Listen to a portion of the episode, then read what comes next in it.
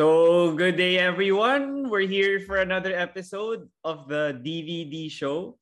So, for today, we have one of the best coaches here in the Philippines, and he recently coached Gilas to uh, certain wins here in the FIBA Asia Cup qualifiers, and he also coached them in the FIBA Olympic qualifying tournament. And they also had a tournament recently in Jordan, and but they that they were supposed to prepare for the FIBA Asia Cup, but unfortunately, it got postponed and he's still going to be the program director for Gilas over the next few years. And I'll now welcome here to the DVD show Coach Tab Baldwin. Thank you for joining me here on my podcast. Good day, Diego. Great to be here with you, mate, and uh, appreciate the opportunity to, to talk basketball, talk life, and uh, let's have some fun.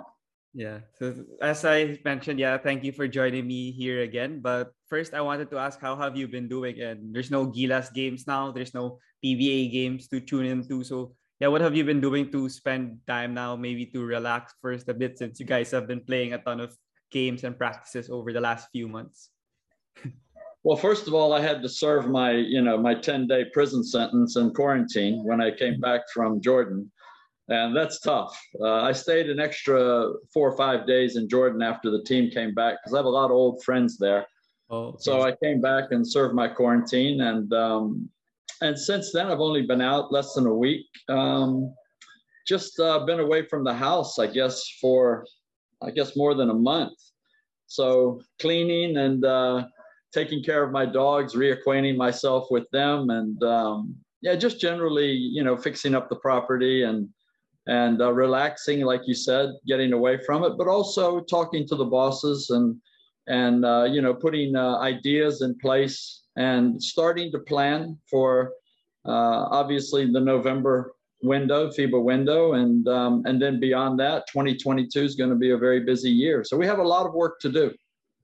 Yeah. Well, how about with the Gilas? And you said you guys are still resting now for the meantime as of this recording. But when do you get? What are your short-term plans, and when do you plan to resume practices or training? Since it's November is kind of close already, and I think 2022 there's Asian Games, Sea Games, and all the other windows that you mentioned that's gonna continue till for the 2023 World Cup. So how is the team gonna prepare for that? Well, look, we had a pretty tough four months, you know, and it's these are funny days now, you know, because you think usually in basketball, you, you know, you're used to just training every day pretty much the whole year. But it's different when you have the bubble, the training bubble, because it's 24 7, mm-hmm. you know, and, and there's no, there are no breaks where you can have your visit with your friends, visit with your family. You know, it's just wall to wall basketball, which on one hand is great because we get a lot done. But on the other hand, it's it's not real life. And when you go through, I think we went through about 10 weeks of that with only a four day break. Uh, and then right through the, the cup in Jordan, you know, they needed a bit of time off. And, uh, you know, I, I told them don't let your bodies get rusty, you know, don't let the work that we've done go to waste, but give their minds a break really from the grind so looking ahead to November, I think we're, you know, we probably need a six to eight week build up, training build up. And um, that would put us sometime probably in early to mid September getting back to work. Uh, so they have a couple of more weeks um, to relax and, and, you know, do a little bit of cross training as well, you know, some running, get their, their legs ready. And then I would imagine uh, early to mid September we'll be back to work, whether that's going to be in a bubble or or whether we'll be, we'll be able to train like normal people. Uh, we don't know at this point. It's kind of tough now to train like uh, pre-pandemic because it's the cases are rising again and there's new variants. So it's gonna be tough if you guys were back in the bubble. And yeah, Dwight mentioned when he guested here when he got injured with a groin injury, it was kind of tough already for him. He, he felt out of shape. So what more now if they don't do anything for a couple of weeks? So I think yeah, they need to keep improving on their body so that when you they get back to work with you, their bodies won't get shocked on the drills or the exercises you'd make them do to prepare for the next tournament. Yeah, you know, and I think I think Diego, we have to learn too, you know, as a as a coaching and management staff that these guys just can't go from, you know, 100%, uh, you know, a full blown seven games in seven days tournament like we had in the King Abdullah Cup to putting the brakes completely on and, and sitting on the couch, laying in bed, extended sleeps, and then come straight back to 100% mm-hmm. again. So, you know, this is one of the challenges of the pandemic is the stop start nature to our, our training and our preparation. So I think we've got to learn to ease into it, which means we might need to be in the bubble a little bit longer and take sort of a week to, you know, go through some prepar- physical preparatory drilling and um, you know keep the training sessions a little bit shorter and, and, build up our bodies and then and then get back into the full speed basketball nature of training. How do you strike the balance with your philosophy of not because some of the coaches like maybe tom thibodeau or I'm not sure some other coaches from abroad like they go hard all the time in practice but then for you you can strike the balance on having a slow process uh, before being 100% all out because yeah you mentioned that it's kind of hard with this pandemic and the new format of some of the tournaments and the um, short rest that they have. So how do you find the balance of yeah of finally getting them step by step to the condition you want them to be it's a good question. We're still searching for that to be honest. And it's it's interesting you mentioned tom thibodeau. I'm a, a little bit of a disciple of his. I i uh, i believe in how he coaches work ethic defense first. Um, so I, am I'd like to think I'm a bit similar philosophically to mm-hmm. Coach Thibodeau, but um, you know, I, as I said, I think we have to learn, and it might be that you know my personality isn't suited to the early stages of of when we bring the players back in. Maybe I have to turn them over to some strength and conditioning coaches and maybe the assistant coaches and and maybe I don't even look at them because I might get frustrated because they're not working as hard as I like them to work. Mm.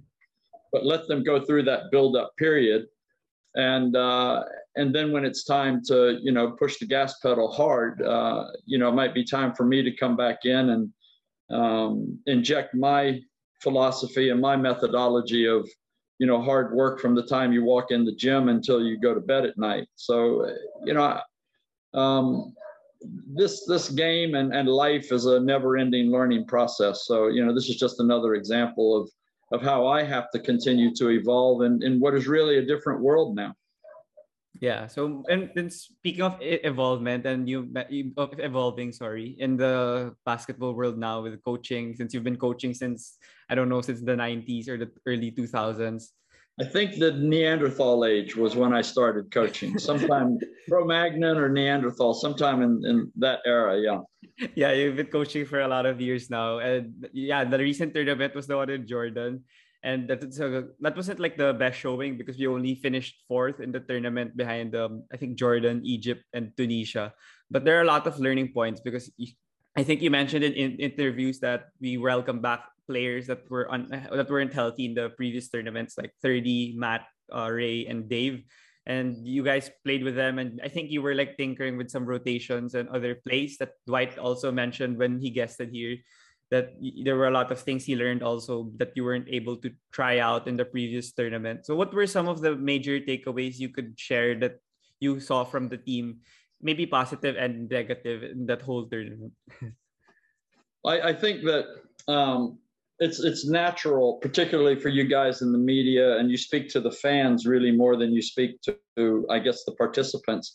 So it's natural that there's always um, a view or an emphasis on results. Um, but we are in a, a program where results sometimes are secondary. Now, obviously, if we're playing in FIBA competitions, we're going after results.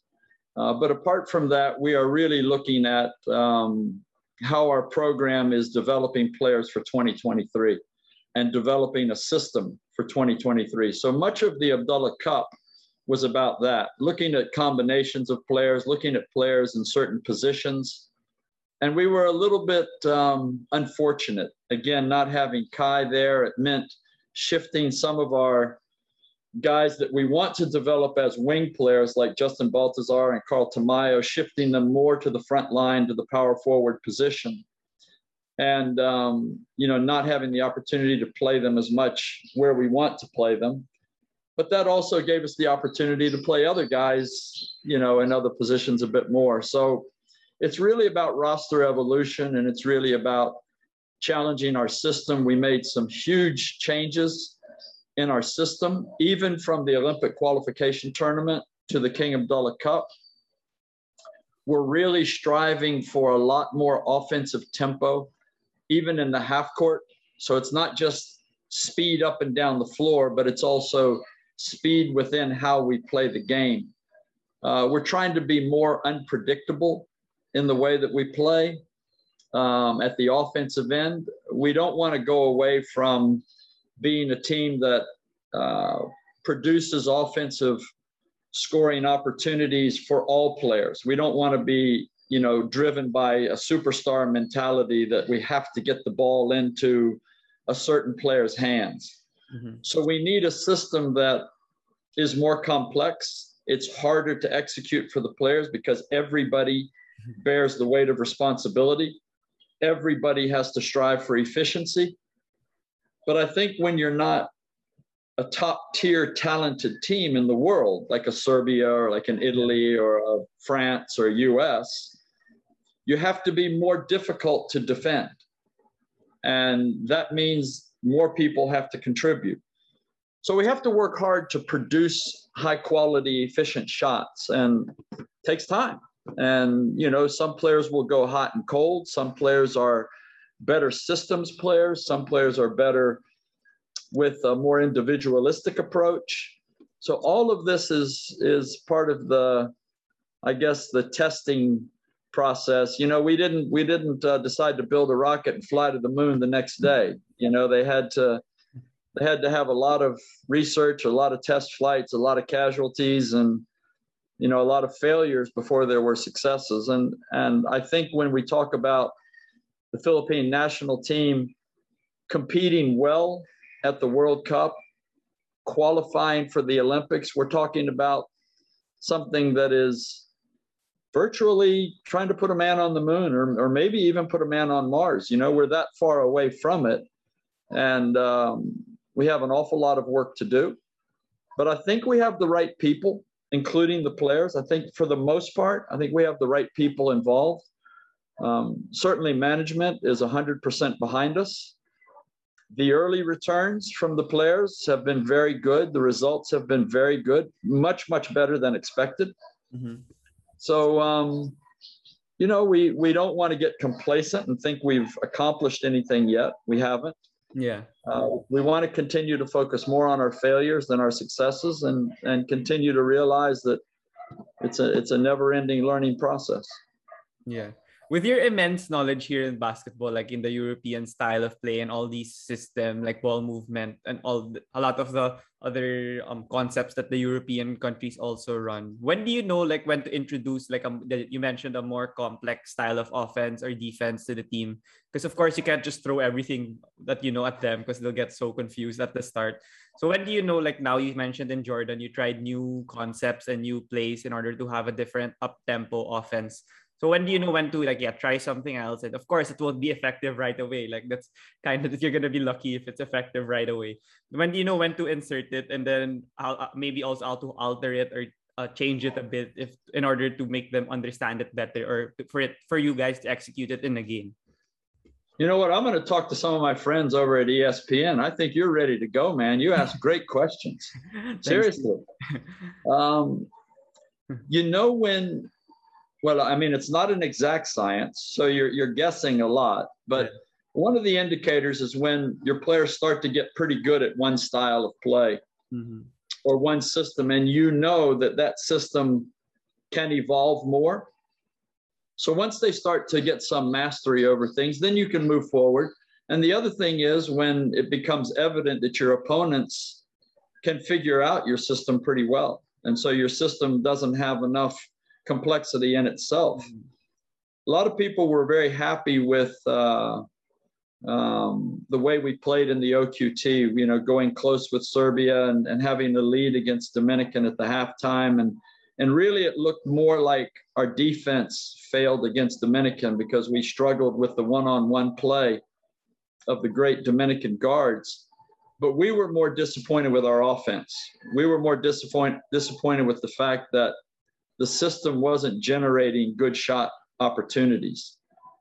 And um, so, on the back of that, with a lot of analysis and, and uh, a lot of discussion with the assistant coaches, we decided to um, just kind of take a different direction. Not not a complete left turn, but you know, sort of divert a little bit in our offensive approach, and try, as I said, to get more tempo, more pace, more movement into our offense, and, and try to make our players a little bit less difficult to defend. The challenge then becomes their decision making and their ability to identify opportunities yeah. uh, and become good decision makers. And so that that's what you're referring to when you say you're not going to put it in and right away it's going to work very well. You know, that's the evolution process for the players. Yeah, I think it's kind of tough though now because I think I don't know if you mentioned in previous interviews that it's really the reps, like the games, like the tune-up games and the practice games that will make them more used to it. But then now you have less of it because of the pandemic. Like the countries can't just go flying in or you flying into their own country. So it's exactly kind of right. tough to do it in the practice. Like they're just playing five and five with each other more than like how, when you had the China tune-up game. I think I'm pretty sure you guys were try, able to try things out in that tune-up game. It wasn't even like televised, and I'm pretty sure that you would take it would, it would be advantageous for your team if you guys had more of those in preparation for the FIBA tournaments. Oh, you're definitely right. You know, and and when you do get them, it's it's interesting you mentioned the China game and the fact that it wasn't televised because as a coach, if something is televised, you always have a you know a nagging voice in the back of your mind saying we can't look bad, we can't look bad, even though we're you know testing things out, you know we can't look bad. Whereas if you play a game behind closed doors, you don't think about that at all.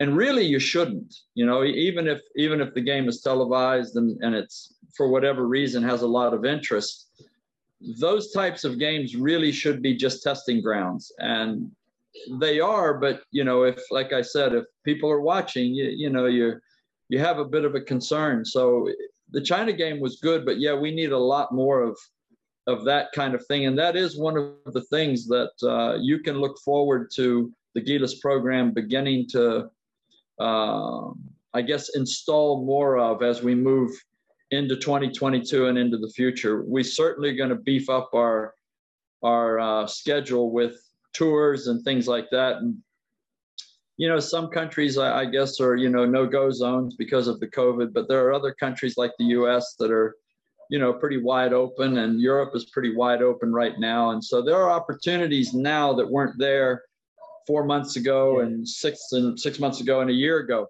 And we want to take advantage of those opportunities while we can. Yeah, you mentioned also right, yeah, implementing a lot of new things to the system, and you you were very um open to learning from the European coaches. I guess that's why a lot of your philosophies and concepts are from them. And in the uh, recent Olympics, I watched a lot of games of the European teams like Slovenia, Spain, France. They have a really great system. I think that's the level we try to aspire to reach also in terms of the system and how they're like their players in the NBA, like Evan Fournier, he's just a decent role player. But when he plays in the system of France, since he's been playing since he was a teenager or early young adult, he, he memorizes it and he excels in it. Or maybe Luka Doncic and his other Slovenia teammates. Then he, he makes them look so good in terms of excelling in the Slovenian system. So I wanted to ask what were like some of the major takeaways you can get from those teams that you can try implementing in the Gilas? Maybe not right now, but in the future, in terms of yeah, their, how the other teams excel with their own system. Well, Slovenia was great to watch, and they were fun to watch, but they're really Doncic dominated, you mm-hmm. know, and you can put the ball in his hands, and he's such an unselfish player, and he has maybe the greatest vision of any basketball player that I've ever seen in my life. So with his ability to put defenses in in difficult scenarios and then find the opening, you know, he's an amazing offense all by himself. But I think France was a better example when you see the amazing talent that France has. You know, so many NBA players and, and really great players, not just role model players or role players, but great players. And yet, when you watch them play, as you say, they've been playing together an awful long time. yeah. And, uh, you know, they have the ability to make good players look great and great players look like role players, you know, like, like they're just out there doing their job. And I think that's a, you know, a marvelous testimony to uh, the evolution of a squad as that group has gone. And that group also included guys like Tony Parker and Boris Diaw and the Gelabale and, you know, these guys that were the sort of the forerunners of De Colo and, Yeah. and uh, Batum and, you know, Gobert and, and as you said, Fournier. Yeah. So there's been continuity in that program now for almost 20 years, and they've had the same coach. Mhm. And you know, when you, when you when you look at that, you think, wow, I mean, that makes a lot of sense. But when you also watch them play, you think, how do how do you get all those star players to play so unselfishly and to play in a system where none of them feature, but all of them have moments of being featured? And the answer to that is continuity. It's getting the right people, sticking with them, uh, maintaining a philosophical approach through a good coaching staff.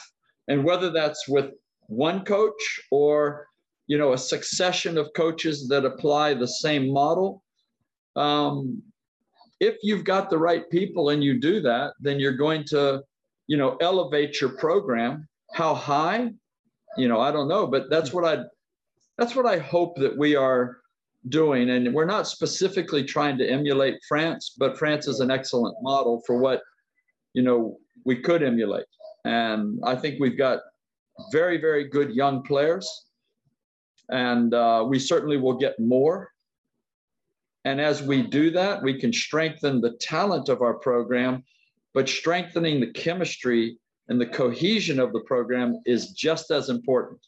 And if we derail ourselves and say, oh my gosh, we've got to go get a talented naturalized player and let him a la, you know, Andray Blatche and let him do everything, then we will we will lose a lot of good work.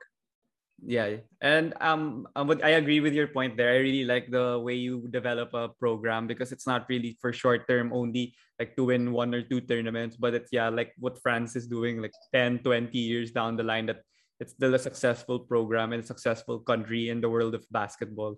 But for you as a coach and as a program director, how do you convince that maybe like the people on top, like the higher ups, that your philosophy or your program is successful? Like because Coach Chot also he mentioned that this, this has been something they wanted ever since before. Like maybe with Coach Rajko they tried, but then after like two to three years, it didn't continue anymore. I forgot what happened. But then for you now, you're able to convince them with this new system and philosophy that you have of having amateur players and then developing them to reach their full potential, like Dwight, Kai, and all these other players. So how do you try to convince them to stick with what you believe in and also maybe get inputs from them? But like the main focus is what you believe in from the European countries. You know, going back to France for a second before I directly answer your question, you know, Yeah. France is only with this group, they've only actually won one European championship. Yeah. So, you know, you have to have people that can identify evolution. And obviously, you know, the coach had to do a good job selling the fact that they were getting better and better and they were getting closer and closer to, you know, the loftiest goals, which is gold medal at the world champs, gold medal at the Olympics. So they're still aspiring to reach those, but they have stuck with the program. And so, you know, to answer your question directly, um, obviously winning is the greatest convincer to the management people. Um, and so when they saw our wins against Korea, that was validation. Um, when they saw, I guess you'd say, moral victories in the OQT, Yeah. you know, to some degree, that's validation. But, you know, you also have to be able to show them on a day to day basis uh, the work ethic of the players, the buy-in of the players. They have to get feedback that, you know, we like this, we believe in this, we're going forward with this. It's got to come from the players. And so, you know, nothing works if the players don't work. The coaching staff can have the, the best intentions, the best talent, the best knowledge, the best experience. But if that isn't conveyed to your opponents and to your management by how the players play, then management will abandon you. And of course, you know, the other thing is um, a program like this isn't cheap. You know, it's a, and, and this was a big problem ultimately in the, the Rajko Toroman area, you know, the, the fact that they did accomplish a lot, but it's an expensive program to run. You know, when you're, you're literally taking responsibility for professionalizing a full basketball team for significant portions of the year. So again, you know, I don't think we emphasize enough the, the phenomenal contribution of Boss MVP and his support of Gilas, his support of the SBP. It just doesn't exist without the tremendous, you know, investment that he makes. And you know, if there's ever a day that that he decides that it's too much, then you know the program will will struggle. It will suffer. It will either have to find alternative sources, or it will you know cease to exist and and you know be a, be resurrected in another form. So our job really to convince people is to continue to to play well, but to get results. And that's why we can't ever ignore the fact that we've got to win and we've got to get our win against Tunisia was a big win. It was mm-hmm. a, a validating win. Tunisia is an outstanding African nation. So piling up wins like that means an awful lot for you know program sustainability. And you know we can't just keep talking about development all the time. We have to supply some results as well.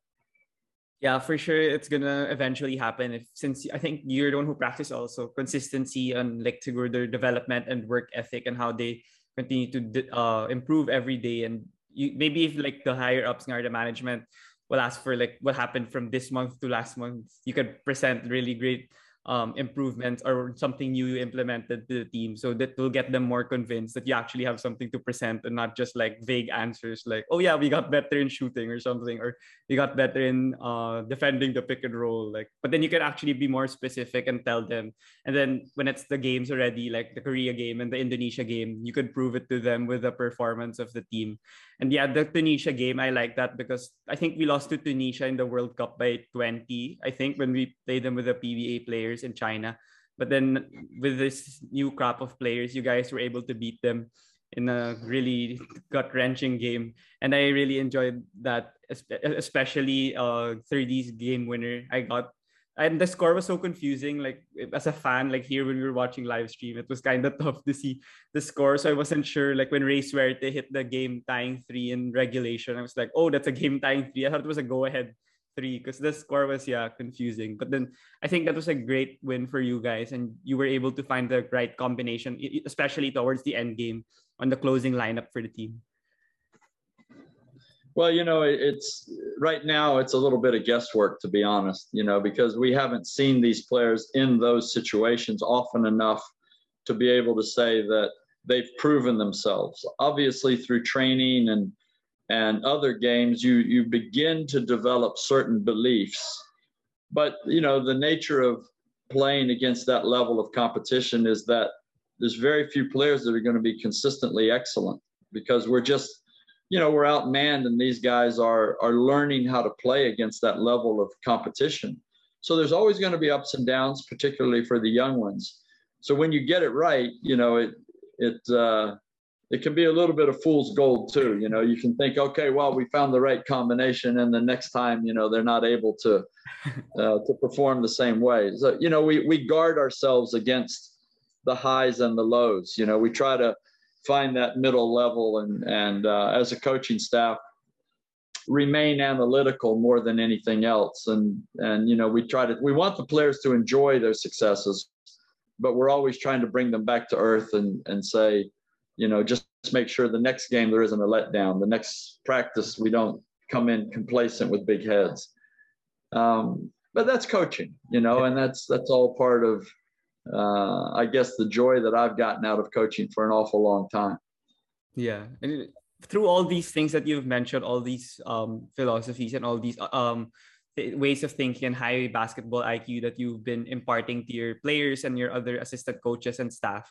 It's curious to also know like how you grew up and your upbringing and how you developed of being one of the great coaches here in the Philippines and all over the world. So I wanted to ask like how did you start to get into coaching? Like were you a player before when you were growing up also, but then you decided to stick to coaching before because the first time I heard about you already um, as a coach was in New Zealand in yeah early 2000s when you made them reach the World Cup, which is kind of like I don't think I don't know if it ever happened again because Australia is the only the one that qualifies in that uh, continent or that division now.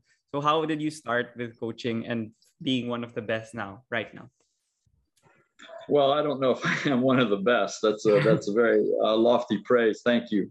Um, but uh, you know, I was born into it. Uh, I was the youngest of five boys, and our father was a basketball coach, a school teacher, and a basketball coach.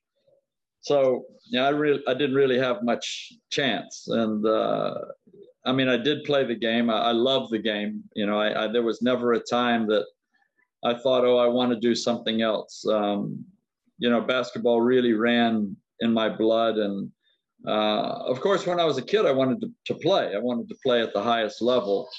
But my dad was a little bit more of a visionary than I was, which is normal. And so he he understood I didn't really have much future as a player because a little bit too short, a little bit too slow. And uh, so he discouraged me playing beyond high school. And he said, instead, you should go and pursue an academic, you know, uh, degree. And I, I, was I was reluctant, but my dad was a very strong authoritarian figure, and uh, you know I couldn't really go against his wishes.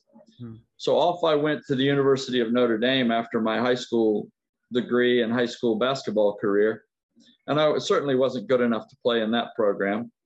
And um, I got a degree in accounting, and and uh, I spent a couple of years working in Chicago in, in a corporate environment, and I knew it wasn't for me.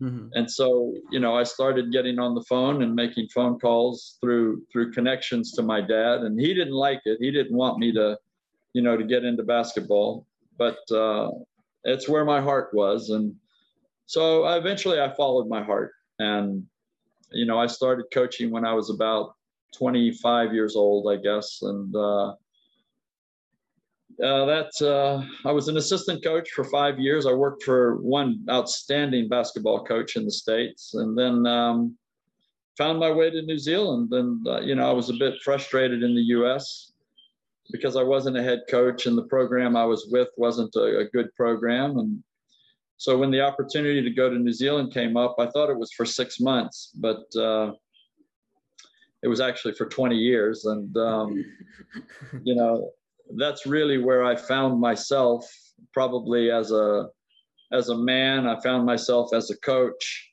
And uh, that's where, you know, a lot of, there's still a lot of black blood that runs through my veins, you know, from the, the tall blacks and, and um, I have a deep, deep love and respect for that program.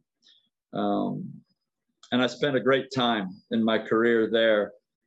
But, you know, New Zealand was a hard place to learn the game because the, the game is all about rugby. Sports is all about rugby in New Zealand. And I learned a lot from rugby, believe it or not. I had very good friends who were rugby coaches. Uh, I actually coached rugby for a while in the late 1990s. And uh, I learned an awful lot from the game of rugby, the sport of rugby. Um, but ultimately, my heart was as a basketball coach, and my education was one of uh, trial and error a lot. You know, try something and fail, try something and fail, and and then try to improve. And even when I got the tall black coaching job, you know, our, our first, I guess, adventures with that team, you know, we had a lot of failure and there was a lot of learning for our coaching staff, but uh, we were always good students of the game.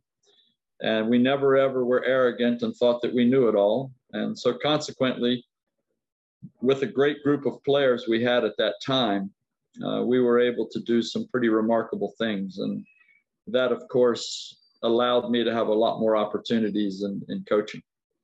Yeah, you mentioned that you encountered also a ton of failures with uh, a lot of adventurous things you tried in terms of coaching and even before coaching in the United States.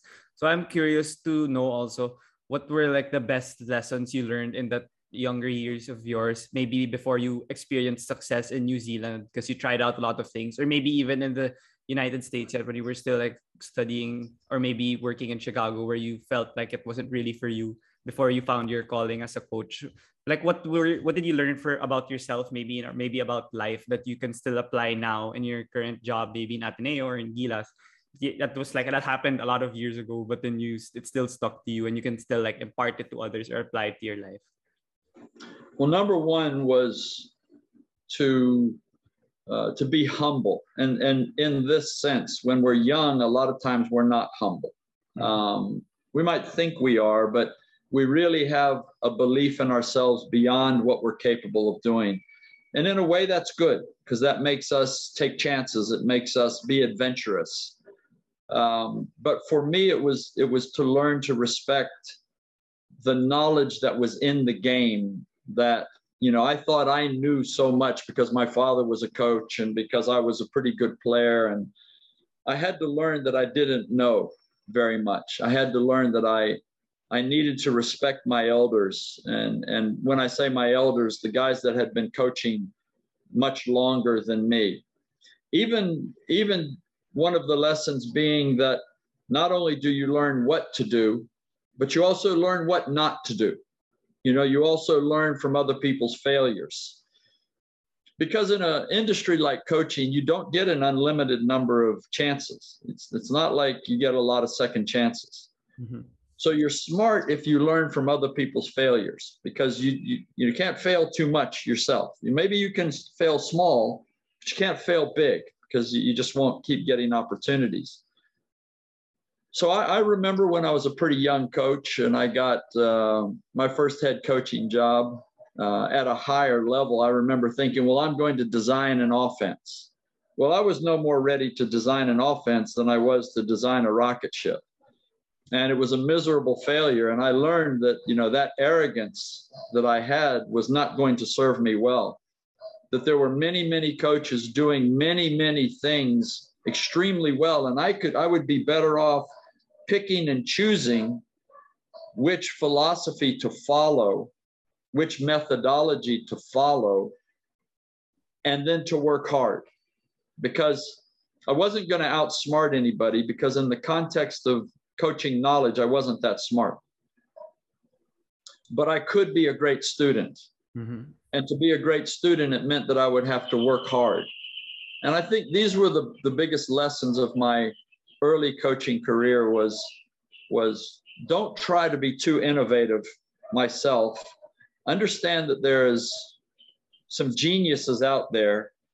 They're doing great stuff, and there's no shame in in being a copycat you know and and the one thing that i always had control of was my ability to to work hard and i decided pretty early on that nobody would outwork me so i became a student that learned faster than most people.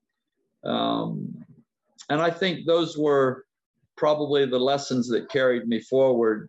Um, and it was it was the humiliation of failure which made me more humble. And and then the biggest lesson I learned about humility was to make sure that I edified everybody else in the process that were contributing to my team. So that was players, assistant coaches, management, to edify them, to let everybody know that it's their work and it's their effort that ultimately contributes to success. And here's why because it's true. It isn't the head coach, it isn't his work ethic, that at the end of the day gets you wins.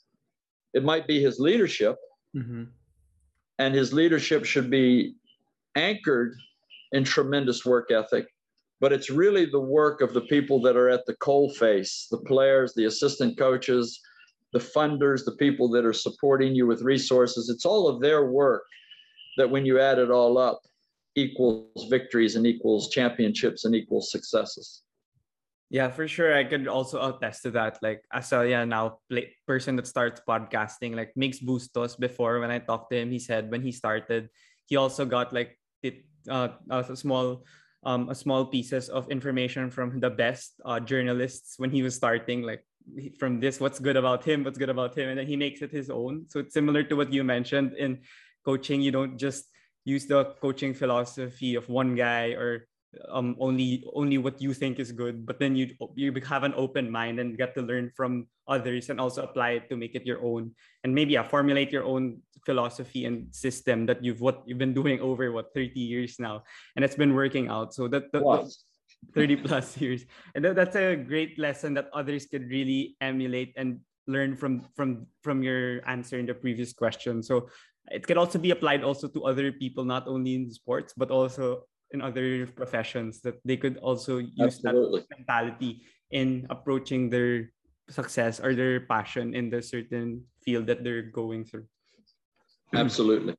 Yeah, but then you, I yeah, I mentioned also the pinnacle or the apex of your uh, New Zealand stint in your 20 years when you guys made the FIBA World Cup. So when you're already on top, I'm also curious how you tell your team or your coaching staff or the whole management to stay on top like you mentioned that you always want to you don't want to be too innovative and implement a lot of new things if you're not that familiar or you're not too uh, knowledgeable on it. But then for you how do you yeah, continue evolving? Like in lebanon also in jordan you also reached like high stages like you won a championship and then a silver medal respectively. But then i'm curious how you yeah you make your team remain motivated and hungry to continue um, uh, desiring for success, even if they already achieved it? Diego, I think one of the the um, really interesting things about being in support in sport is trying to climb the mountain, and everybody's trying to do that. Everybody's excited about that first great win, that first great achievement, that first great championship. But there's another thing that exists in sport, and you know, I had a, a, great instruction in this, and that is success after success. And that's what you're talking about. And so you go back to the 90s when I coached uh, Auckland in the in the New Zealand Basketball League, and we won, you know, a championship in 1995, kind of out of nowhere.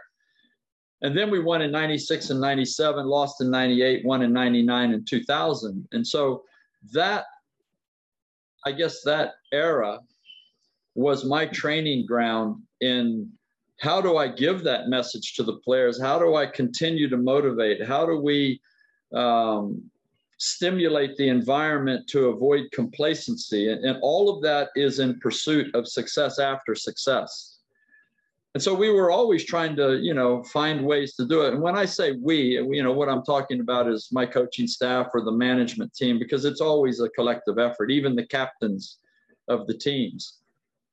So you know it, it is a lot about messaging.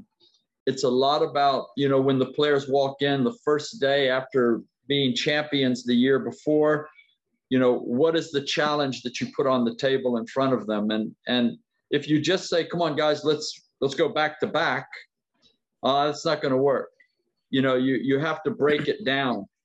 And you know, for me, coaching, my evolution as a coach has been to be, and I was detailed from the beginning, but it's become even more and more and more detailed. So, my first day with those teams would be, guys. Last year we shot 47% from the field and we shot 36% from the three last year. Our opponents shot 42% from the field and 31% from the th- field. We have to, from the three, we have to improve on those.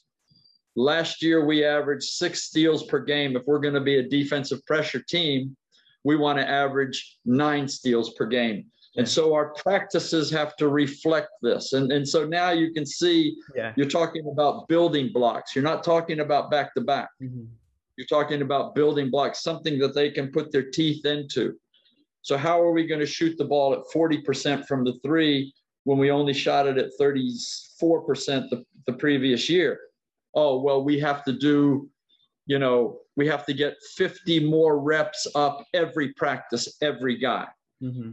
So now you you know you give them tangible mechanisms to put success on top of success. And, you know, that's the process for me. So it's the messaging and it's the detail that goes into the work ethic uh, that allows you to take the take the focus off of what you did the previous year and put the focus on what you do today not on you know the the night of the championship seven months down the track. What are we going to do today in practice that's going to put us in that game to be successful in that game? But that's that's probably a fairly good summarization of of how i do it anyway. That, that's great for sure because yeah championship i mean yeah that's what you that's the ultimate goal again the next the following year but then it's not that specific. But then you, you as you mentioned like the steals and the opponent's points per game or opponent field goal percentage those are more specific. So for them at least there's like short term goals that we need to fix this in game one of the next season game five of the next season. We have other things to improve on. You you're straightforward and frank with them on what you you want the team to attain in terms of certain parts of the game. And it's not just oh let's play like how we've been playing last year and then you know we might win again or i'll try this new uh, play and then you never know if it's gonna win i think yours is more specific and it works on the numbers like data analytics now it's also very important like with the statistics it's available for you guys that might, might not have been available 30 years before so you use Correct. it use it to your advantage also and how you use these analytics in order to implement new things and to make your players buy in with the change that's gonna keep occurring all throughout your career and also their career with you. yeah. So, you know, kind of another way of looking what I'm saying, uh, Diego, is this: you can talk about the what, right? I mean, what what do we want to achieve? We want a championship. Uh, we want to shoot the ball better. We want to defend better. We want to but more importantly, how do you how do you break the what down to the how? Mm-hmm. Because it's how you practice that achieves the what. Mm-hmm. And so it's very easy to set new goals. Anybody can do that, mm-hmm. right? But, but how do you break those goals down into drills and practice attitude and uh, individual players' goals, which contribute to a you know, a greater goal for the team. So, you know, I think that's probably where you get into the art of coaching. And it's easy to talk about what we want to achieve, what we want to do. But when you talk about how, you know, does that process equal that result? And that's where you can use, I guess, the the trials of other coaches and the experience of other coaches and and you know if they say yeah you know we did this drill and it yielded this type of defense okay you know we can try that but but even that's inexact because you don't apply the drill exactly the same you don't use the same vocabulary.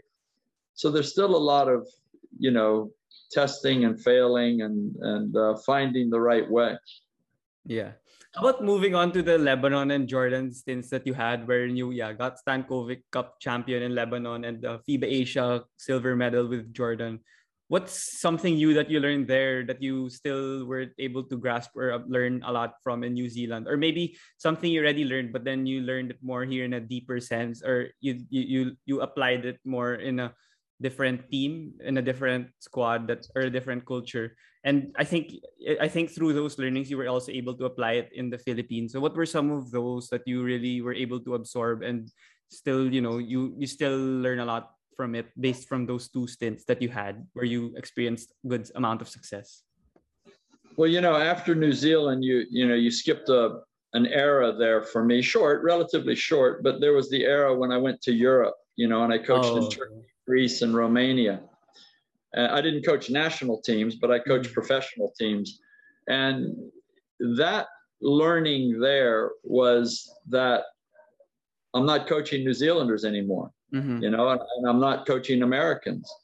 And so it was it was the beginning of appreciating different cultures because I was in New Zealand a long time and understanding that I couldn't be the same person that I was in New Zealand, much less the same coach. You know, I might apply the same offensive and defensive systems, but how I did that as a man you know, the, the Turkish mentality, uh, living in a Muslim country, a, a different mental approach to sport, and then going to Greece and you know their attitude and then romania where it wasn't as professional as turkey and greece.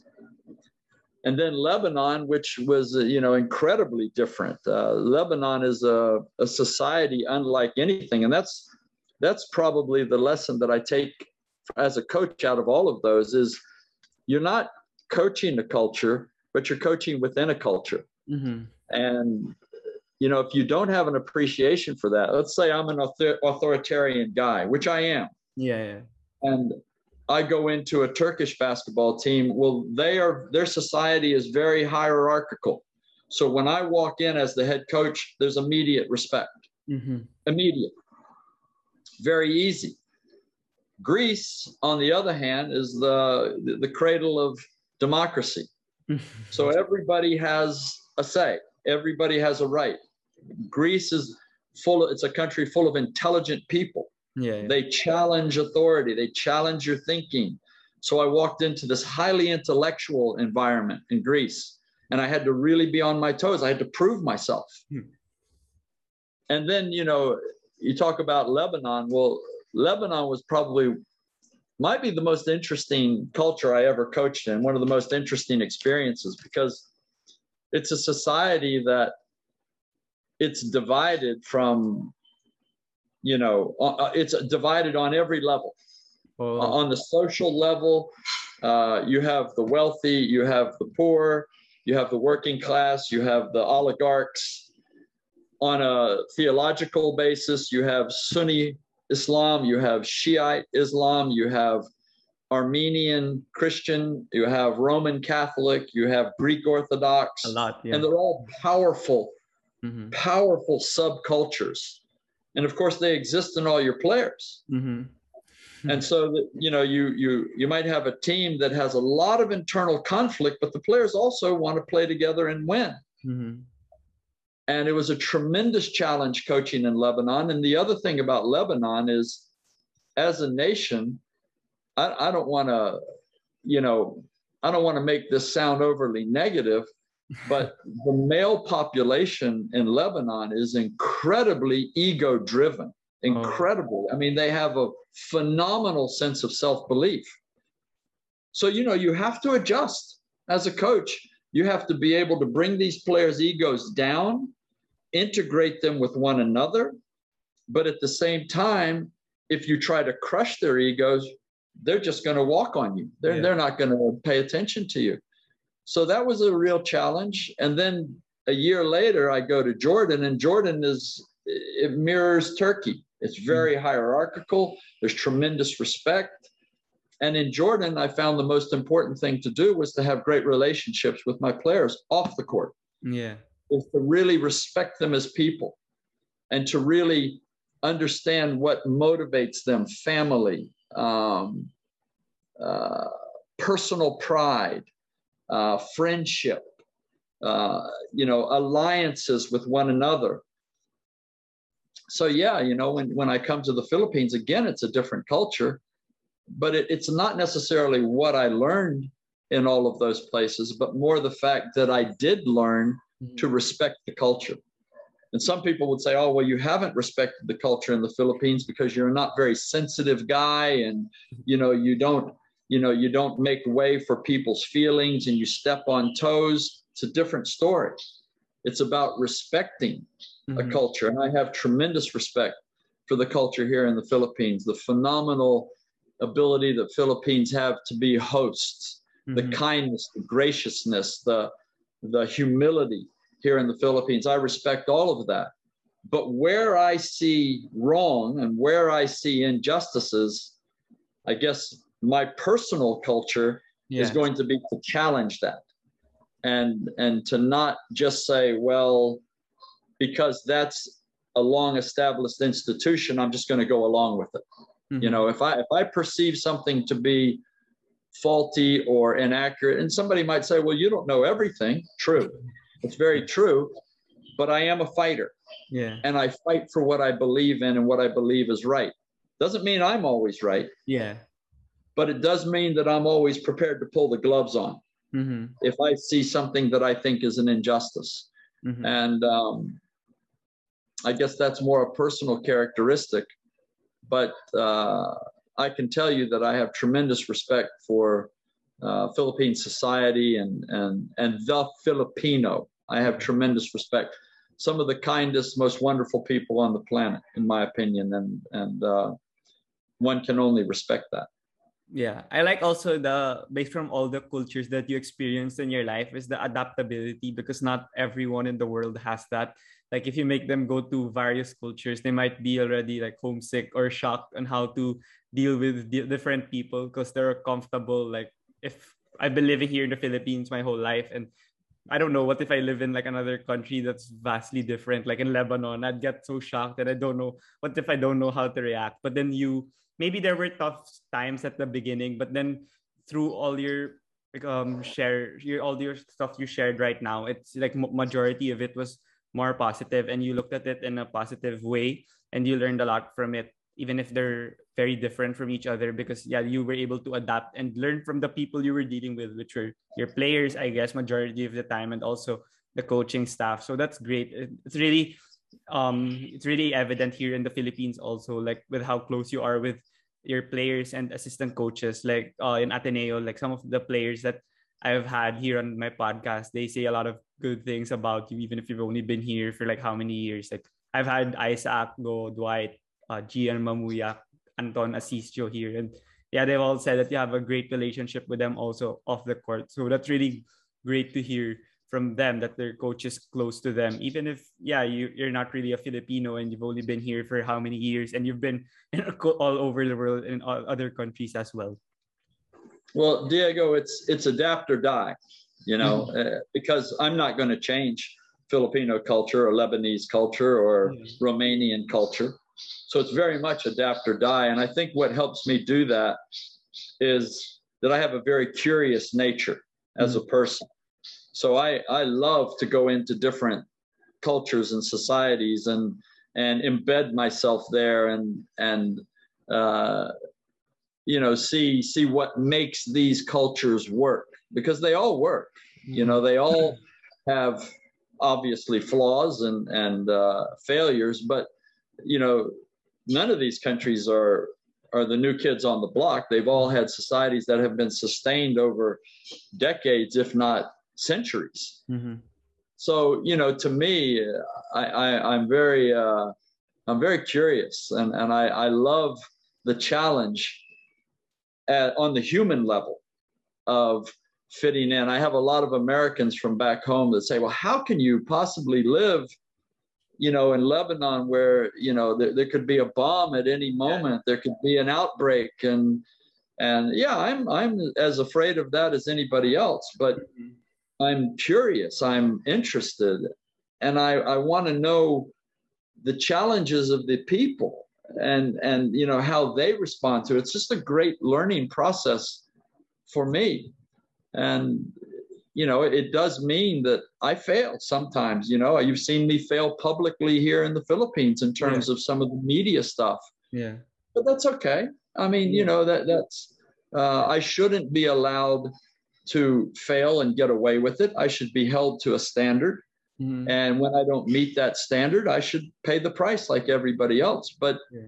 you know, also give me credit for learning and wanting to learn and adapting, as you say.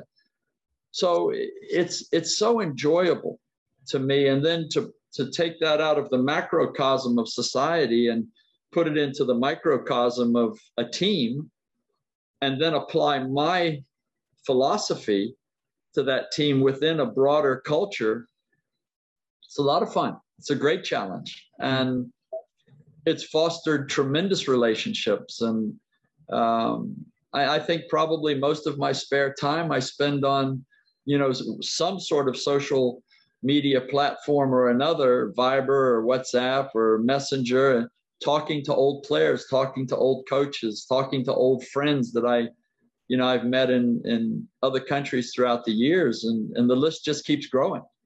So Yeah. I'm blessed. I'm very blessed, and I'm most of all I'm blessed by a mother and a father that obviously instilled these characteristics and qualities inside of me, and um, you know, I'll forever be indebted to the Lord and and uh, to my parents for giving me these these attributes. I'm also curious. You mentioned that yeah, you've people have criticized you and bashed you about being straightforward or honest about like some of the stuff you say, like in the Coaches Unfiltered podcast. Yeah, people really tweeted a lot and posted on social media about you. But then some of the stuff you really say, it's just your opinion and you're honest with it. And sometimes Filipinos, yeah, you mentioned they can be a bit sensitive with some of the things that are being said by people, even if it's facts. Like they they kind of don't want to hear sometimes the sad reality or the truth that hurts. But then for you it's just your opinion and that's what like podcasting or social media or like yeah media is for. Like you ask us a question you answer it. And i think in the us it's more like that like stephen a. Smith skip bayless they also get bashed but then not like like they get bashed for some of their takes but then that's when it's super outrageous. But then for you that's how you grew up and that's how you were taught to be like straightforward and honest with your opinions. And yeah, you mentioned that whatever happens, like you know that it's a learning experience for you. So for what do you think about how do you adjust and how do you kind of um do you still remain the way you are despite the backlash that you get? Because I me also I'm very honest and sometimes maybe for others it doesn't stand well because I if, if it's like sad or unfortunate truth, I still want to hear the truth and learn more from the truth rather than like sugarcoating it or not really revealing the whole truth because you wanna like um not make hurt the feelings of the others. So for you, what's your take on that? um you do you do learn you, like it's part of adapting is is understanding what the boundaries are um but also everybody's opinion is their truth Mm-hmm. No, nobody has an opinion about something knowing that it's false. Mm-hmm. That's that's called a lie. That's not an opinion. Yeah. So you know, if if I do make a statement on some issue, if I've been asked to make a statement, it, it is my truth. Yeah. And the question then is, can I substantiate that truth? And I believe that I I was taught by my dad a long time ago that if I don't know what I'm talking about, keep my mouth shut. Mm-hmm. So, generally speaking, I, I, would say that, you know, if you hear me out there giving an opinion on something, uh, it's rarely just an off the cuff feeling. Mm-hmm. It's generally substantiated by um, data or experience or an understanding beyond just the words and the opinion. Um, that doesn't mean I'm perfect, doesn't mean I'm always right. Mm-hmm. Uh, but I'm not a person that is prone to uh, just throw opinions around. And we see so much of that in the world today with social media, you know, as Twitter. unsubstantiated truths, you know. And, and of course, what that spawns is conspiracy theories because when you you have people saying things, other people are like, "Oh yeah, well, you know, what's behind that?" Mm-hmm. And then because social media only gives you 140 characters to mm-hmm. to explain yourself so much of what people say goes unexplained mm-hmm. so now all of a sudden you have to think well they know something that they're not saying the reality is we just all have our own truths and if you really want to delve into any issue. And take covid for an example. You know there are so many authoritative opinions about covid what's going on with the numbers what's going on with the virus itself what's going on with the political responses to it. But everybody is living in this 140 character world where you don't really go and educate yourself. Mm-hmm. and so you know most of what you read i, I would just discount it. Uh, you know and and uh, i think you have to go and read and read and read and read and and you know dig yourself into the the facts of whatever the issue is. And uh, then and only then can you kind of come out and and give an authoritative opinion. And if you do that enough then you start to get a reputation. And then people will say oh you can listen to him. And then you become what they call today an influencer right? Yeah, yeah, for sure. And and so, you know, in, in my little corner of the world in, in basketball coaching, you know, I, I'd like to think that I do speak with some authority. Yeah, for sure. Yeah. But I also acknowledge that I still have a tremendous amount to learn. Mm-hmm.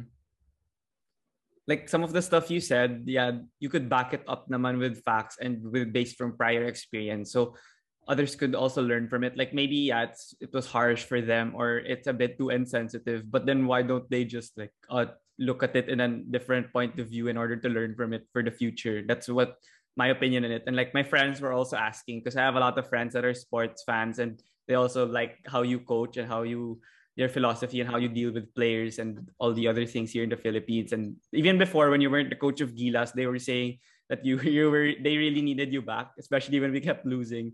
So that's why they were asking, especially when that controversy happened, they were asking my opinion on it, and that's what I kept telling them that why don't they just look at it in a um, non-confrontational approach and rather learn from it because there were others that I don't want to mention anymore, but then like in articles that I read online that parang nakikipag-away pa. Like they wanted to like fight pa. But then, of course, there's no point in doing that. You're not gonna achieve the success that you want as a whole basketball nation here. Yeah, and and look, I, am not out there looking for conflict or fights. You know, I was just answering a question, and yeah, and um, people are going to hear what they want to hear sometimes, and um, you know that debate is long dead, and and I think people know that I'm dedicated to uh, the sport of basketball here in the Philippines. I'm dedicated. I'm, I'm a huge um, proponent of coaches. Uh, I never criticize coaches. Um, we have a tough job. Uh, and, you know, however words were interpreted or misinterpreted, it, it's irrelevant now. And, and um, coaches are going to challenge me, you know, on the court sometimes. Like, like you know, I, I love Coach Ayo. You know, I mean, you know, and there was a day, there was a time when, you know, we were sword fighting with one another, even in the media, you know, and he was saying, oh, you know, Coach Tab's only playing head games. And, you know, I'm sitting there laughing, saying, I'm not playing head games, but what a smart thing for him to say, yeah. because his players then will read that. And that's a, that's a tool for him to use with his players. And so, you know, I, have become friends with Aldin over the years and, and, um, you know, I think that that's the best way. You know, it's it's good for us to fight in the context of our teams and on the court, and we can make the sport interesting. You know, through through media confrontation and and trash talk, if you will.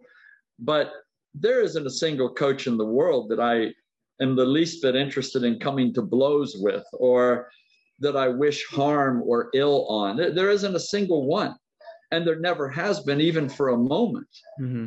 uh, because i know we all have a tough job so if anybody thinks that you know feelings were hurt uh, and you know there was some animosity there from my side never mm-hmm. and if it was from others side i think that's unfortunate and yeah, i apologize i would never have wanted that to be the case and I never want any harm to come to coaches or their reputations. We have to live and die by what happens on the court with our teams. And that's tough enough. So, you know, never was anything intended to put anybody in a bad light. And in fact, I was really putting myself in a bad light uh, by saying my initial perceptions were wrong. Mm-hmm. And, you know, so um, I hope that that, you know, for your listening public, that clarifies that that I'm a I'm a coach's guy. I'm a coach's coach. You know, I don't want coaches to fail or have a hard time because of what I say. But I want all coaches to have a hard time because of how my team plays. And that's enough. Mm-hmm. That's enough. Yeah. How about this? Uh, I, you mentioned also the culture here that you really were impressed with it and how the basketball world is here and the hospitality and everything. But what was the story on how you got here? Like maybe the first job that you got for Gilas and what was the decision process like before you accepted the offer? Oh, it was really sort of uh, um, came out of nowhere, and it was I was really flattered. Uh, you know that that's that's how I can say it. The Philippines, you, you know, you, we all watched the movie Jurassic Park, right? And that that island is that one in the mist and the clouds, you know, and everybody was intrigued by it, but nobody really knew what was going on there. Mm-hmm. Well, that's the basketball world's perception of the Philippines. You may not know that but we're so insular here. We're not open to the world. You know, we don't allow a lot of coaches to come in here. We only have imports for a couple of months, ship them out again. And, you know, some of them come back, but a lot don't ever come back. And so you hear stories about the Philippines, but there's not a lot of external involvement deeply in Philippine basketball. And that was that was my perception of it as well. And so I was just down in New Zealand, uh, you know, coaching my team down there and, and received a phone call from Butch Antonio. And mm. Butch was saying that, you know, the, the Gilas was, um, you know, trying to set up a tour to Australia and New Zealand, and they were having some problems. And, you know, did I know anybody? And is there anything I could do to help? And so after a few conversations, I could see that they had some real problems. And I said, Hey, Butch, look, let me just put the whole thing together for you guys. I can do it all here in, in Napier, New Zealand, the small town in New Zealand. I said, I can set your camp up here and I can get you some games and I can talk to some people. And, and he was like, you know, that would be fantastic. And so, um, so we made that happen. And then maybe, I don't know, I don't know the timelines, 10 days later something, Coach Chot calls me and he said, Hey, thanks for helping us out. I said, look, I'm really happy to do that. And I had met Chot, you know, yeah. when I was coaching Jordan in Lebanon and we had played against the Philippines. And I knew Butch a little bit. And uh, Chot said, hey, would you be interested in coming along to a practice and uh, maybe giving the team a little bit of your insight at the defensive end of the floor? Mm-hmm. I, I, I was a little bit shocked, but I said, of course, you know, Chot, you know, if if that will help you and if that will help the team, I'd be happy to do that. And so I did. I went along and, you know, afterwards he said, Hey, thanks very much. That was pretty good. Could you come back tomorrow and, and do it again? I was like, man, are you going to pay me now? I was like, well, what am I, what am I doing here? But no, I'm, I'm joking. Yeah, yeah. And I said, sure. Cause, cause I got to know the players a little bit and got to work with them and had fun with them so sure enough, the next day I went back, did a little bit more, and then I I was going to every practice and and really just watching and just hanging around and getting to know everybody. And and then before it was over, Chot said, "How would you like to you know come up to Manila for the uh, FIBA Asia tournament next month and uh, work with us and be a consultant?" Mm-hmm. I didn't really have anything to do at the time, so I said, I said, man, I'd, I'd be, I'm flattered. I'd be really excited to do that. And so that was it. That's how it happened. Okay, yeah. So the, those were the success that they had with Coach Chot for a few years, and then you became the head coach in 2015. So entering the 2015 FIBA Asia, you guys weren't the most talented team. I forgot what happened, but then you guys had like Asi Taulava, JC Intal, these players that people did not expect to make the Gilas team. Like not to disrespect them, but then they thought like other players were more deserving of a spot. But I forgot some reasons on why you you were able, you just had them, and it was also maybe your decision on these players that fit your system more compared to others.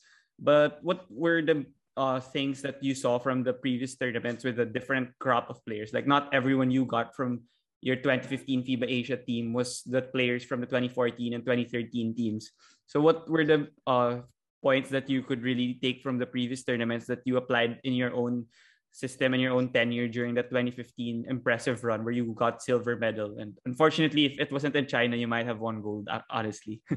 You never know. You have to you have to uh, play the hand that you're dealt. Um, but look there were a lot of player unavailabilities a lot of injuries uh, in that year and and uh, i mean probably some political issues too you know.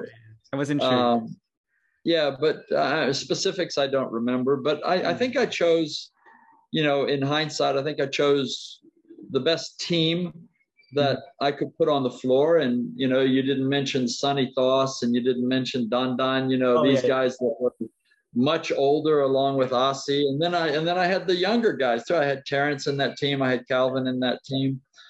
And it was a real mix. And you know, I don't remember who who the selection came down to between LA and somebody else, but I, I, made a big mistake on that by not choosing LA in that team. He should have been in that team. We, we would have prospered from his leadership, I'm sure. But you know, you make mistakes, and yeah. and uh, that's one I wish I hadn't. That's a mistake I wish I hadn't made. But that team was was uh it was fun. It was a misfit team, you know. It, it was um, yeah uh, it wasn't representative of the best talent that we have in, in the Philippines. But at the same time, I think because of that identity, they were a little bit easier to, to blend into a chemistry. They were so willing to work with one another. They understood the doubts that everybody had for them. And they had a real chip on their shoulder, which I love coaching a team that has a chip on its shoulder. And so it was a little bit easier to mold them into a, a pretty good unit. But, you know, we were obviously susceptible. We lost to Palestine in the first game. Um, you know, we were a team that could be very good on a given day and, and, you know, very ordinary on a given day. So to make that run and get to the final was, was, uh, it was exciting. It was one of the, as I look back on my career, it was one of the most gratifying teams that, that I ever had the honor of coaching. And being my first time representing the Philippines, that also was a tremendous honor.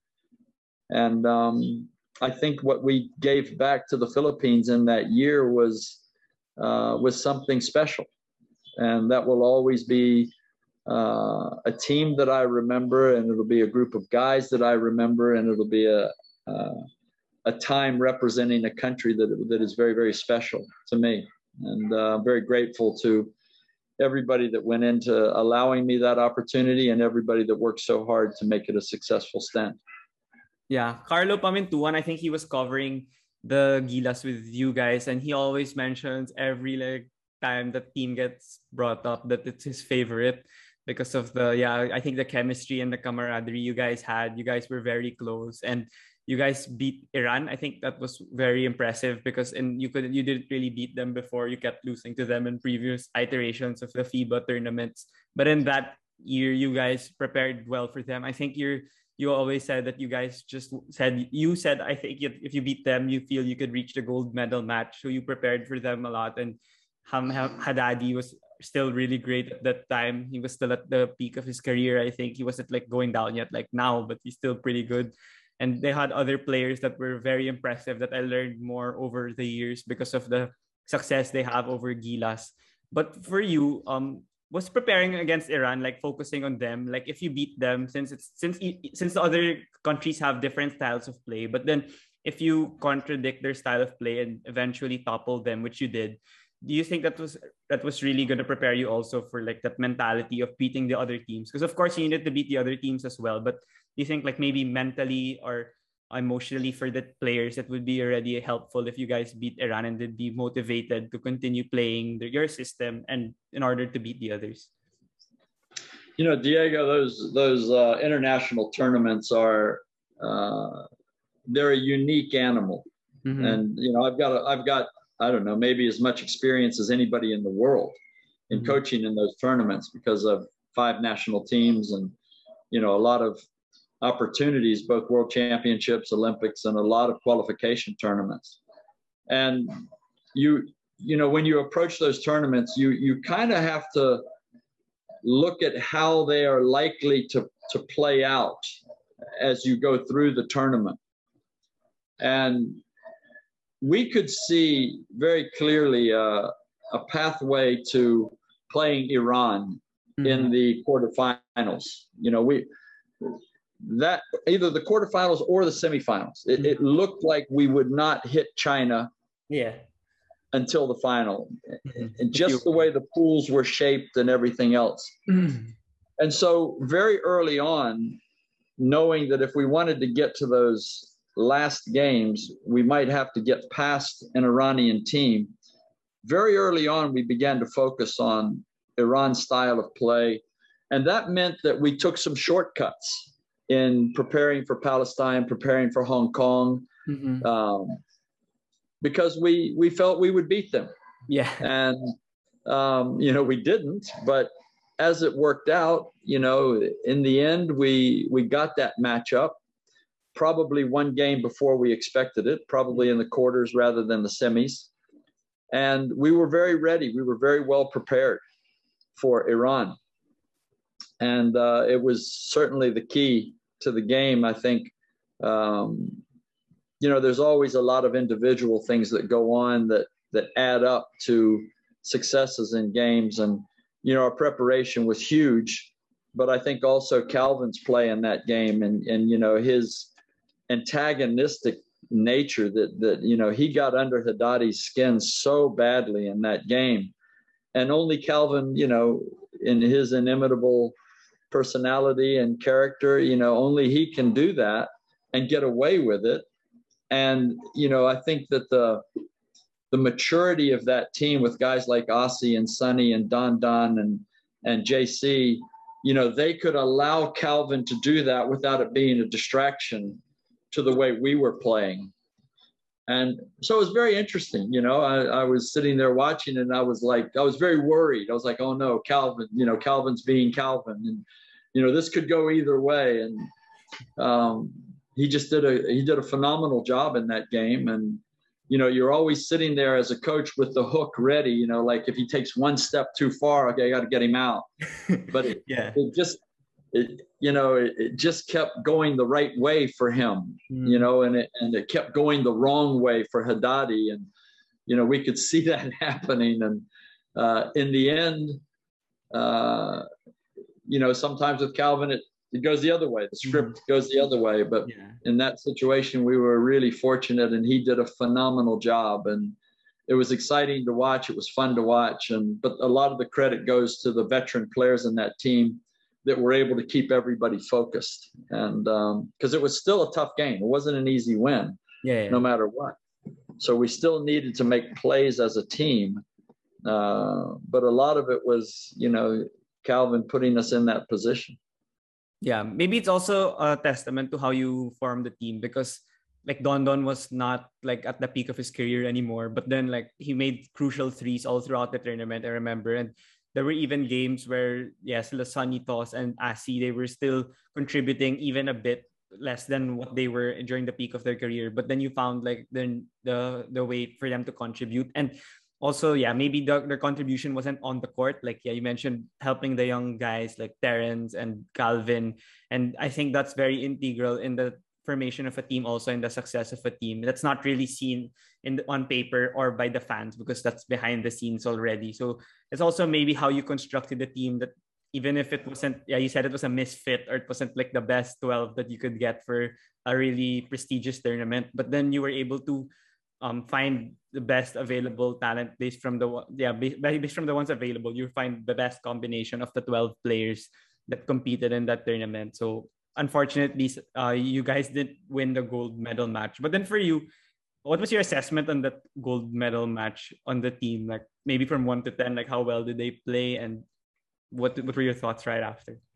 You know, it's it's it's like living chess. What you're talking about. You know that when you when you have a team that you can't just run them out there and, and let them go because they have all the talent in the world and they have lots of preparation time and you know they're like a well-oiled machine. We weren't, and it, it you know so it was like you know uh oh he just used his queen and now I've got to, you know, counter like, like how long do you let Terrence go? You know, because Terrence is going to go out there and he's going to be Terrence. And if that's going great, then you you ride it. And if it's not, okay, you know, you got to, you know, use the hook and pull them out. But, you know, as we pro- approached that China game, I'd been in, you know, 2011. I'd been in the final with China with my Jordanian team. Yeah. And you know that one of the greatest frustrations of my career one of the greatest you know um, hurts of my career i thought we did enough to win that game and and uh, you know to see the way that it was taken away from us was was gut wrenching so i i was you know i wasn't unprepared for what could happen with a final game against china but you know, you at the same time you can't go in there with a defeatist attitude. You've got to go in with a let's find a way mentality. And um, you know, we did. We we tried to do that, but China had a very good team. Number one, and uh, number two, you know, we we saw right away with the bus that wasn't charged, so we had to, you know, we were delayed in getting to the arena. The you know, the basket being lowered during warm-ups to fix the net or whatever, you know, we saw right away that, you know, there was going to be some extracurricular activity in trying to get this win. But we had talked about that. But I, I think it did take its toll. Um, I think that we were challenged mentally. Our mental toughness was was challenged. I don't think that we, uh, you know, I wouldn't give us a hundred percent grade. Even myself, mm-hmm. you know, the frustrations came through at times. Um, you know, the the thought coming to the front of your head, this isn't fair, this isn't fair, and you you, you can't allow that because it doesn't matter. Simple as that. It just doesn't matter because you're not going to change that scenario. So what you can control is how you play. So I don't think we would grade out 100% in terms of keeping that mentality, you know, away. I think we failed at times, but I think the team fought extremely hard and you know, you you can't entirely take away from the Chinese team the fact that that was an outstanding basketball team and they were going to be difficult to beat no matter the circumstances. And in the end, the game wasn't really that close. You know, it was a 12 point, you know, I guess yes. an eight to 12 point game. And I don't know what the final score was, but um, yeah, it, it was, it was disheartening to have to deal with some of the off the court, you know, antics, I guess. Uh, but by the same token, you know, you, you go out to play a, uh, a game of football in America and you prepare one way and then it rains. Uh, you, you've just got to be able to adjust and you've got to be bigger than the circumstances, no matter what the circumstances are, if you want to get that gold medal. And on that occasion, we weren't.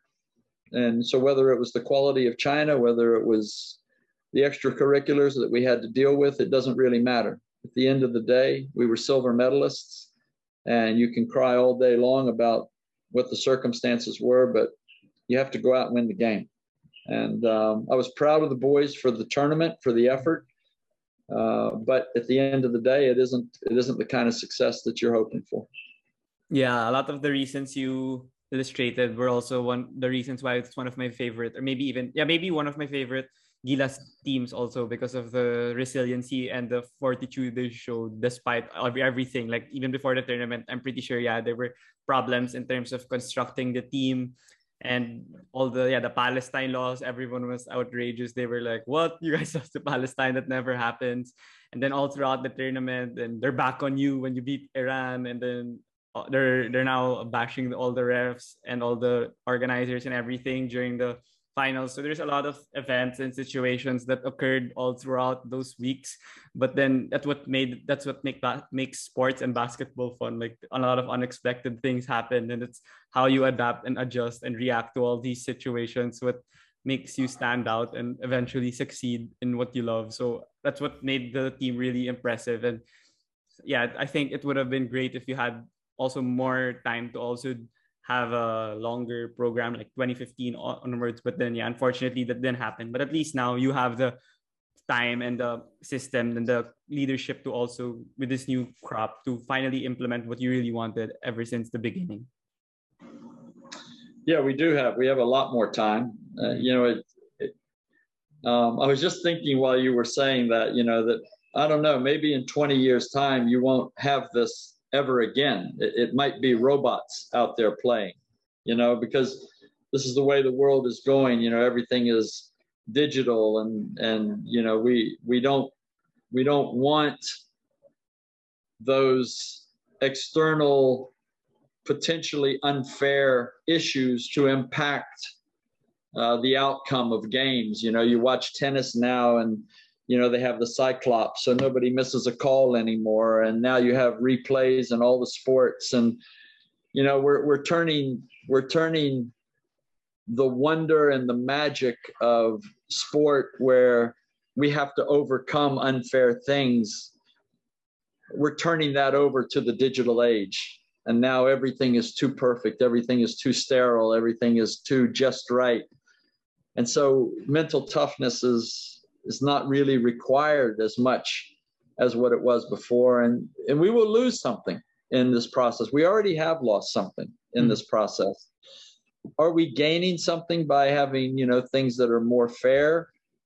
Uh, possibly, you know, possibly, but um, yeah, I, th- I think we are losing something. But, you know, to get to your point, um, to now have the opportunity with this team to train them over longer periods of time, it's it's a more perfect scenario for Philippine basketball that we can put a better team out there on the floor.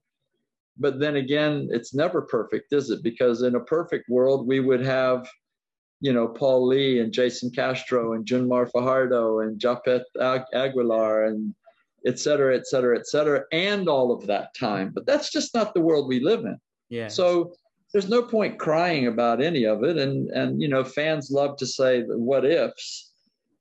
As a coach, I can't afford to live there. I, you know, I can't afford to live in the what ifs. I have to take the hand that's dealt, be positive about it, and you know, convince these players that this is the very best scenario for Philippine basketball, mm-hmm. and that they should go out there proud to represent, not worried that other people are saying, oh, we should have other players out there. Forget that.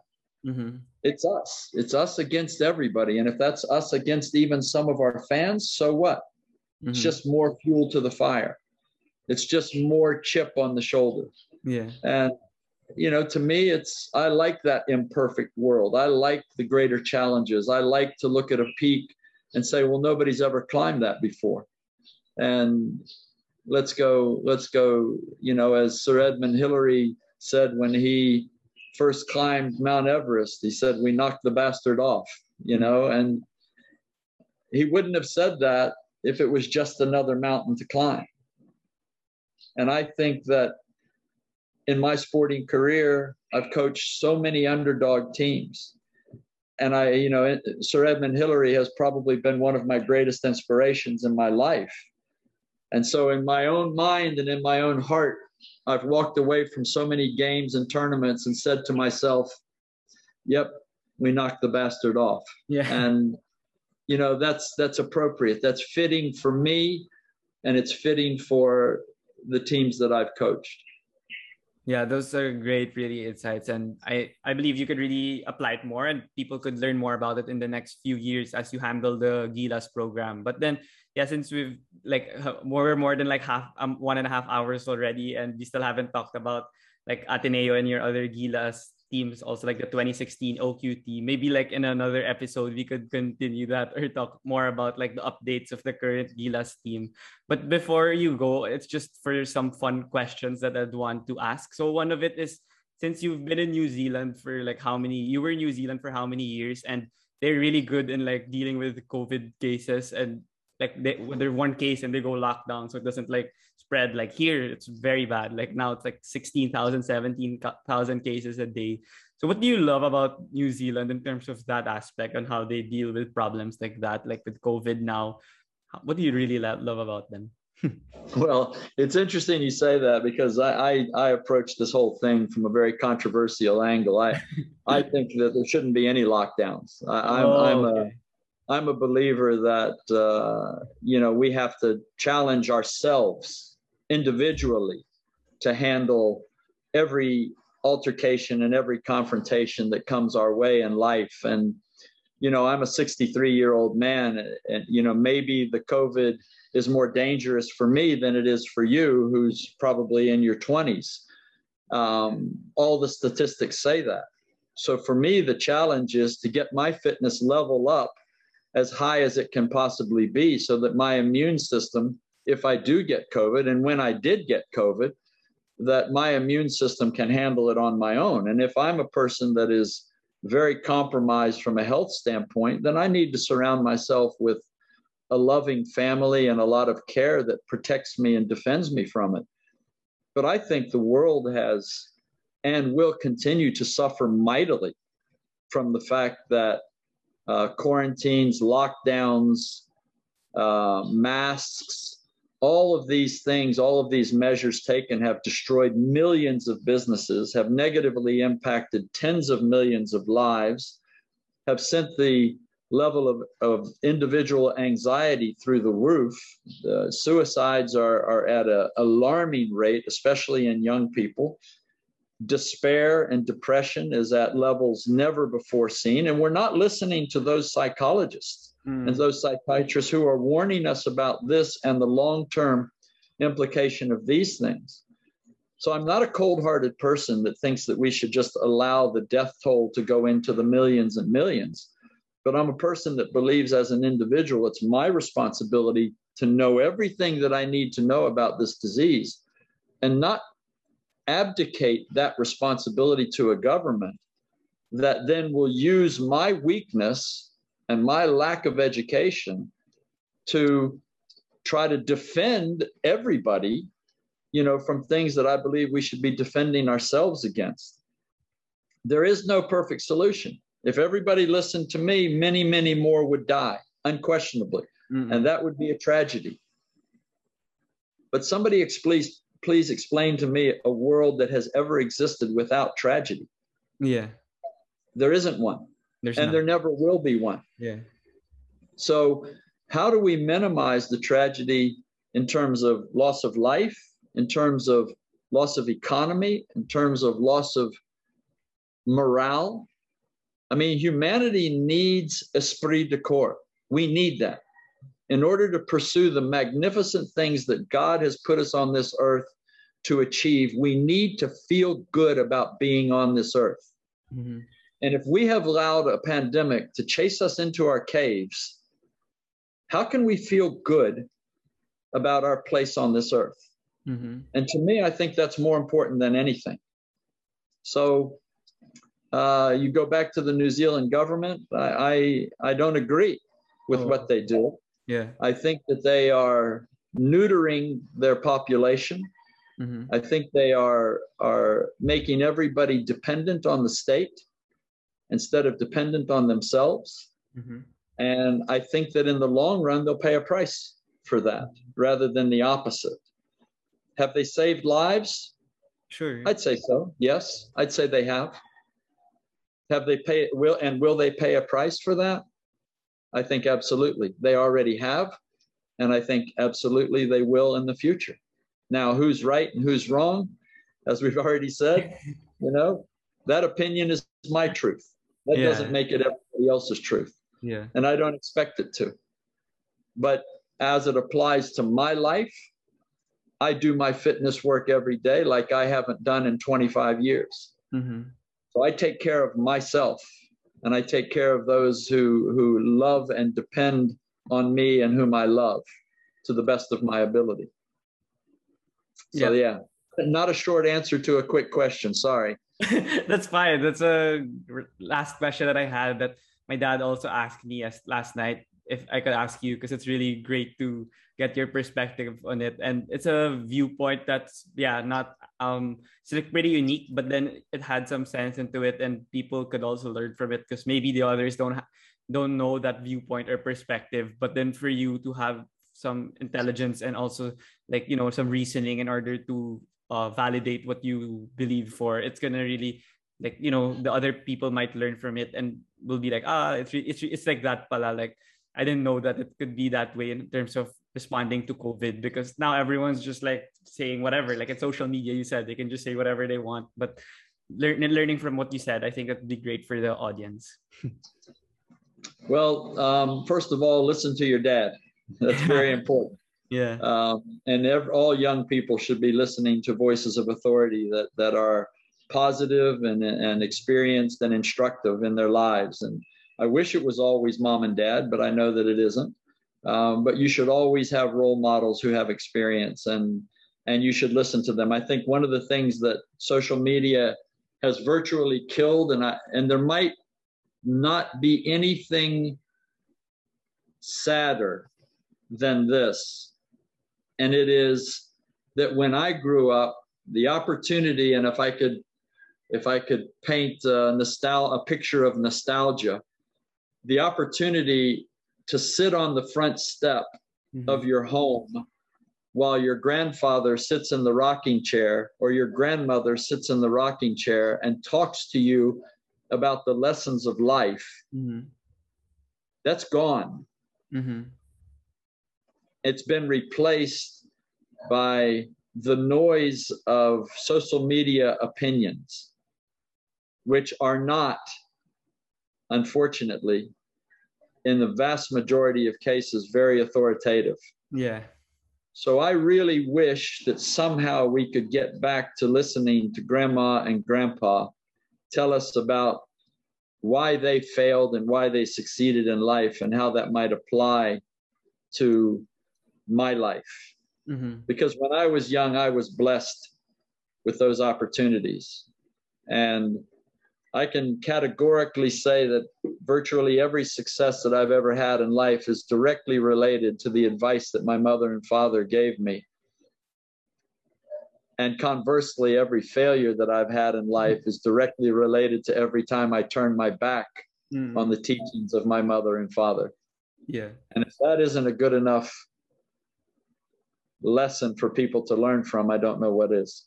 Yeah, that's a great lesson. I, that's why I'm very o- obedient. I mean, at least that's what they say. Like I most of the time I do follow what they say. So I try to be consistent and keep it up, even if I'm like what 21 now. So it's something I'd really live by, and I try to tell people also, like my friends that ask for advice if they want to be disobedient or not follow rules and stuff. So yeah, that'd be great advice that you gave.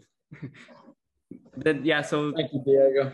yeah, thank you so much again, Coach Tab. It's it was a really long interview, and we could like have another one because there's still a lot of stuff like that I could ask you about life and about basketball that we didn't tackle because of the immense knowledge that you shared here in the podcast. And thank you so much for that. And do you have any final message before you go? It's long because I'm an old man now. so, so there's a lot of water under the bridge. But no, listen, um, I, I just wish for everybody to be safe. I wish for everybody to be strong. You know, understand yourself, believe in yourself. Where you have weaknesses, work on them. Make yourself better, educate yourself. Where you have strengths, be confident. Take risks in life, be adventurous, and uh, and enjoy this blessing that God gave us. And and don't run and hide. We don't have to run and hide. Um, if God wants us in His paradise at His side, He'll come get us Mhm. whether that it will be through COVID or or through a, a piano falling on us when we're walking down the street. Um, that's up to God. And so, you know, be bold, be strong, but be intelligent. Read, listen, and learn, and uh, and then live. Mhm. Live life and enjoy it. So thanks so much for your time. I uh, appreciate you. It's Mhm. great to get to know you. Uh, Yeah. You asked great questions. Uh, you you. did a great interview. And uh, God bless you. God bless all your listeners. And I wish for you uh, a safe and, and happy near future and distant future. Oh, okay. So, yeah, thank you so much again, Coach Tab, for those kind words. And before you go, is it okay if we take a picture? Of course. Okay, I'll take it from here. One, two, three. Okay, thank you so much again, Coach Tab, for joining me here on the DVD show and stay safe out there.